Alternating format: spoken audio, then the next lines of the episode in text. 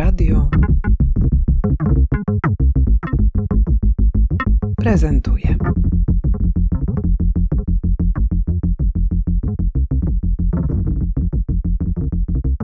To jest książka rosyjskiej awangardzie. Znaczy, to jest hi- hi- historia o Kazimierzu Malewiczu, malarzu pochodzącym z polskiej rodziny, urodzonym w Ukrainie, który urodził się w 70 latach, pod koniec 70 lat XIX wieku który miał taki swój wielki moment w 1913 roku, kiedy namalował czarny kwadrat i przez chwilę był takim absolutnym królem rosyjskiej sztuki, w ogóle może królem światowej sztuki, a potem na różne sposoby usiłował wymyślić, po co on ten kwadrat namalował i dlaczego. Trochę jest o tym, że o Malewiczu się nie da napisać książki, że to jakby jest taka zabawa w pokazywanie różnych sposobów opowiadania, które się tam same rozsypują.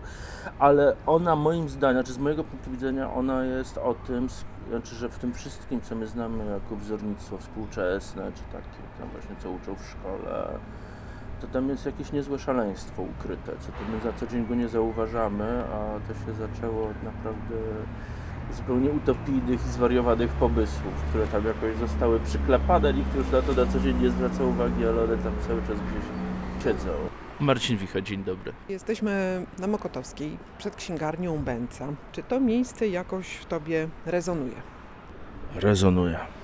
Ale czy masz tu jakieś wspomnienia, czy Wiesz co, parę domów dalej była w swoim czasie drukarnia intrografii. Pamiętasz drukarnię intrografii? Drukar... O tam obok, tam z drukarni nic nie zostało, zbudowali tam jakąś plombę. Ale w tej drukarni w okresie, kiedy ona zaczęła podupadać, piętro jedno było wynajęte na studio graficzne, w które było moim pier- pierwszym miejscem pracy, więc bardzo było fajnie. Się wjeżdżało windą towarową, bo to była drukarnia. A to była taka drukarnia, co się specjalizowała w takich akcydensach, w szczególności oni wszystkie legitymacje PZPR. To chyba w ogóle było ich główne, no wiesz, główny klient, w związku z czym po transformacji nie najlepiej funkcjonowali. Leżały wszędzie puste legitymacje niewypełnione. No nieważne, no a jedno piętro było zajęte przez studio graficzne, gdzie, gdzie przez parę lat po studiach pracowałem i był taki czas, wiesz, kiedy mieszkałem już na Grochowie i codziennie rano przechodziłem koło księgarni Benca, której wtedy jeszcze wcale tutaj nie było. był tam, e, tutaj był zakład przezwajania silników. No, no właśnie, no widzisz, bo kiedyś wszędzie były jakieś normalne rzeczy, nie? Zakłady przyzwolenia silników i drukarnie legitymacji partyjnych, a teraz nie wiadomo co. A parę domów dalej z kolei w dzieciństwie mieszkał mój ojciec, on tam... I to taki w ogóle dom, który go stworzył jako człowieka, bo to była taka jedna z takich przedwojennych kamienic, gdzie on z rodzicami mieszkał przez parę lat. I to był, wiesz, modernistyczny dom, chyba w ogóle e, któregoś z Dygatów, ale nie jestem pewien. I on e, no, po prostu do śmierci, jak była okazja, to opowiadał, jak tam były zrobione schody, poręcz, szafka podokienna, wszystkie takie rzeczy, ozdabiając to rysunkami, bo to była taka pierwsza lekcja modernistycznego projektowania, którą odebrał i którą się później hojnie dzielił z wszystkimi zainteresowanymi. I mniej zainteresowanymi też. No właśnie, bo chciałam zapytać Cię o to, jak się rosło w takim domu, w którym, mm, nie wiem, no jednak ta architektura była bardzo obecna. Tak? Jako zawód, jako mm, pewien sposób patrzenia na świat. No, przyjemnie chyba koniec końców. Wiesz, jak z domami to jest tak, że nie mamy porównania specjalnie, więc...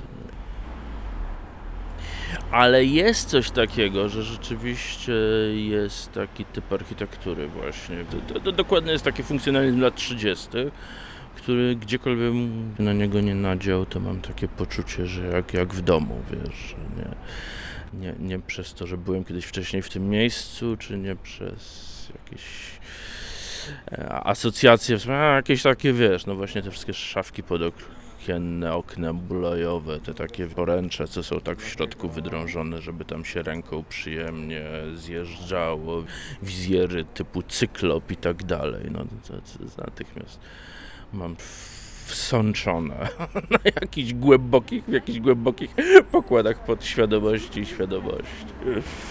Zawdzięczamy Ci bardzo dużo. Te Twoje książki wprowadzają pewien szczególny rodzaj wrażliwości w patrzeniu na świat. A ja chcę Cię zapytać o Twoją umiejętność posługiwania się językiem rosyjskim, który otwiera taką przestrzeń, do której 89 rok tak jakby zamknął wielką, gigantyczną klapę i spowodował, że to zainteresowanie kulturą, kulturą globalną tak naprawdę się bardzo mocno zamerykanizowało i nagle okazało się, że moim zdaniem zubożeliśmy o całą masę wrażliwości, którą daje ten zasób kultury, powiedzmy, rosyjskojęzycznej. Ty w swojej najnowszej książce przywołujesz spuściznę związaną z, no nie tylko z Malewiczem, ale też z całym otoczeniem, które było niezwykle ciekawe. Artystów i artystek, którzy tworzyli w tamtych czasach, czyli już no 100 lat temu. No jak w Polsce. Mhm. No i teraz powiedz, co te Twoje poszukiwania w tych odmętach historii, w przeszłości, w tej no jakby nie, niepopularnej też strefie geograficznej, co one nam dzisiaj mogą dać? Czego Ty tam szukasz? Oprócz oczywiście wiedzy o ludziach czy zdarzeniach, które same w sobie są fascynujące. Trochę tak. e, Wiesz, zawsze mam kłopot z takim pytaniem, no co, a co mi da, jak przeczytam tą książkę, a co mi da, jak obejrzę ten film, a co mi da, jak na, na, na, na pierwszym spotkaniu po premierze tej książki pierwsze pytanie, które padło, brzmiało, niech mnie pan teraz przekona, że powinnam kupić tę książkę. No wiesz, no, A jednak wilk z Wall Street. to natychmiast w człowieku się budzi, wiesz. Nie wiem, to znaczy, mnie się wydaje, że to po prostu jest strasznie ciekawe, no. Mnie to ciekawi, no. Czy z tego płynie, to coś takiego daje? No pewnie coś tam daje, no wiesz, no. Nie, nie mam jakiejś takiej łatwości, żeby na to odpowiedzieć jednym zdaniem, no. E, Tak sobie myślę o tym w ten sposób, że po pierwsze jest tak, że no, Warszawa przez mniej więcej 100 lat należała do Imperium Romanowych. 100 lat, no bo to trochę krócej niż rozbiory, no ale od Kongresu Wiedeńskiego po 915 rok, nie? To jest du- dużo, no. W tym czasie mm, w jakim zakresie i architektura, i malarstwo, i literatura, i historia, i nauki, wszystkie, no w jaki sposób się toczyły w tym obiegu.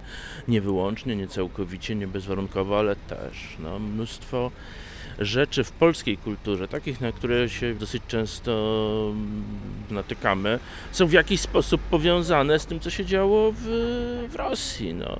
Nie wiem, patrząc na architekturę, no mamy w Warszawie AWF, czyli Instytut Kultury Fizycznej, który jest zaprojektowany przez Norwerta, który chwilę wcześniej projektował koszar Armii Czerwonej, który kończył ten FUTEMAS. Wchodzisz tam i widzisz radziecką awangardę. Może nie radziecką, ale z całą pewnością dokładnie formy, które znasz z tych szkiców, które się ogląda w moskiewskich muzeach. No, y, no i tak dalej, i tak dalej, i tak dalej. To pierwszy przykład z brzegu.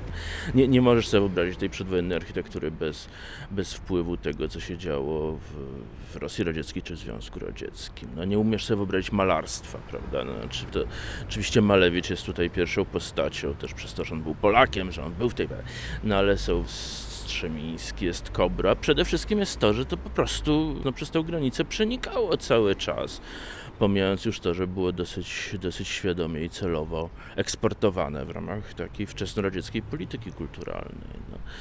No więc to mi się wydaje po prostu strasznie ciekawe. No a na, na jakimś innym zupełnie poziomie, no to jest po prostu, są setki jakichś nieprawdopodobnych, zdumiewających, często często potwornie smutnych i, i wstrząsających historii, opowieści, których nie znamy, czy które samo, słabo znamy. Jak zaczynasz do tego zaglądać, no to widzisz, że zarówno w tej przeszłości, jak i w teraźniejszości jest po prostu mnóstwo, mnóstwo ludzkich historii, opowieści, które, które chciałoby się poznać. No. Pisarzy, o których nie, nie, nie słyszałaś, poetów, których nie pamiętasz i tak dalej. Mogłabym No pewnie. autora o podpis, bo właśnie zakupiłam pana książkę. I jeszcze przystępuję do spełniania obowiązków służbowych. Y, Ola. Zrobię Wam pamiątkowe zdjęcie, dobra? Którą książkę Pani wybrała? Znaczy, przepraszam, że tak nie, nie znam o kuratorach i wystawach, a ostatnio to jest coś, co mnie bardzo fascynuje. Zupełnie jestem spoza branży, dziedziny, a uwielbiam książki z z podpisem autora, bo to jest zawsze coś takiego wyjątkowego. Bardzo dziękuję, bardzo fajnie, że się udało. Bardzo mi miło. Bardzo się Super, cieszę. no bardzo- bardzo Miłe się- jego czytania. Dziękuję bardzo. Wszystkiego dobrego. Do Wzajemnie, zobaczenia. Do zobaczenia. Do widzenia. Do widzenia. Byliśmy, byliśmy gdzie? W tych historiach. Byliśmy tak, no. Wiesz, to też jest fajne z tą radziecką awangardą, że jest potwornie duży. Znaczy, że, no, że tych domów jest tak potwornie dużo, że, że oni tyle tego nabudowali, tyle tego namalowali, tyle tego napisali. To jest taki nieprawdopodobny, nieprawdopodobny inwentarz. E, No bo nie wiem, ja mam oczywiście takie odkrycia, no bo jestem dyletantem, tak, znaczy jestem amatorem w tej dziedzinie, więc robię takie, mam takie spostrzeżenia, mówię o rany, o rany, a. No, do- no, ci, ci, co się tym systematycznie zajmowali, znają, no to nie mają tego A, no bo to wiedzą.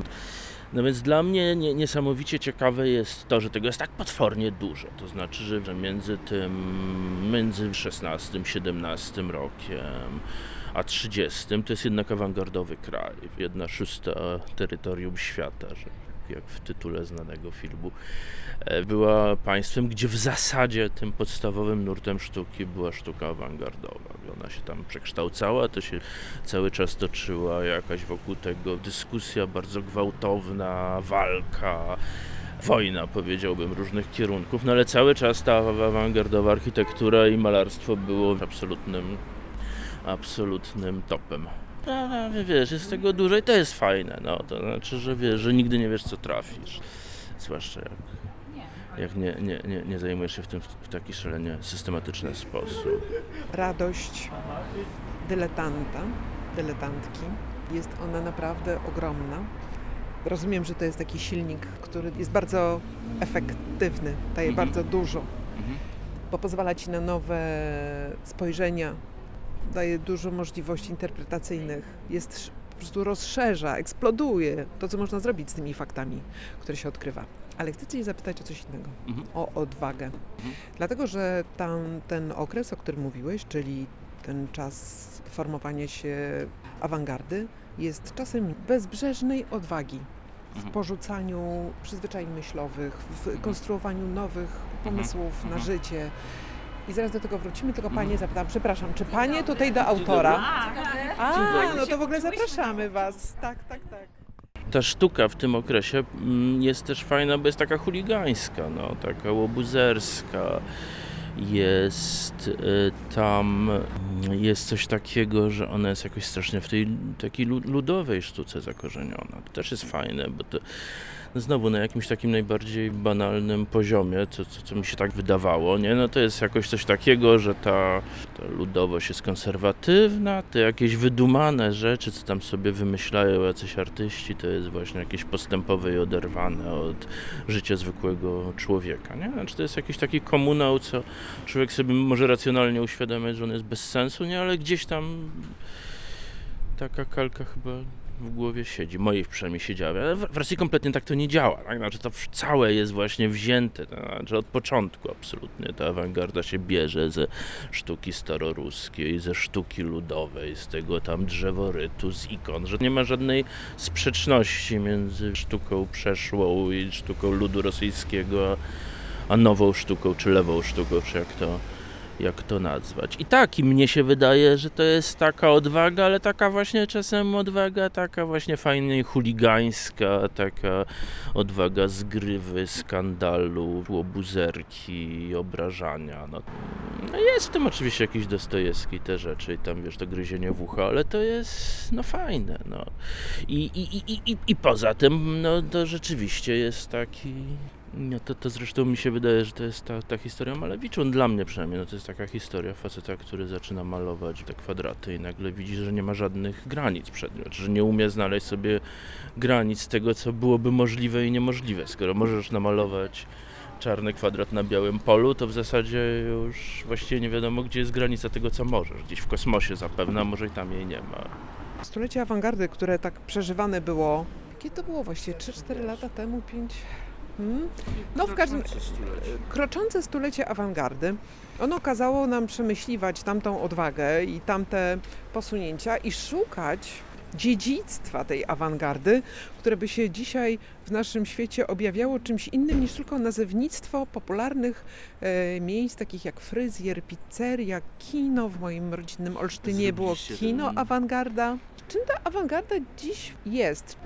Czyli patrząc na to, co mnie w tym, wiesz, bawiło i i sprawiło, że, że tam się w tym grzebałem i babrałem przez te parę lat, to, to najfajniejsze było to wszystko, co się pojawiło w tym takim programowym tekście Szkłowskiego o odrodzeniu słowa. No, to znaczy o tym, że, że próbujesz sprawić, żeby coś było żywe na nowo.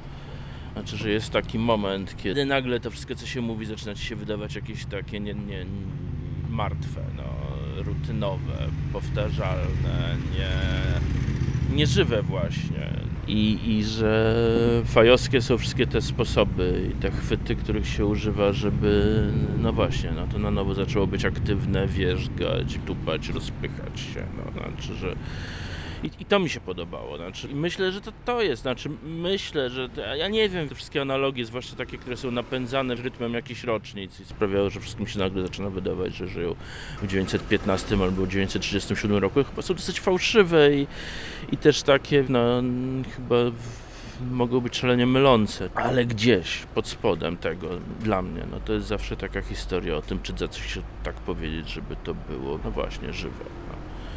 Żeby te słowa działały, pracowały, żeby te obrazy do Ciebie trafiały w poprzek, wzdłuż, nie wiem, jakoś inaczej, no.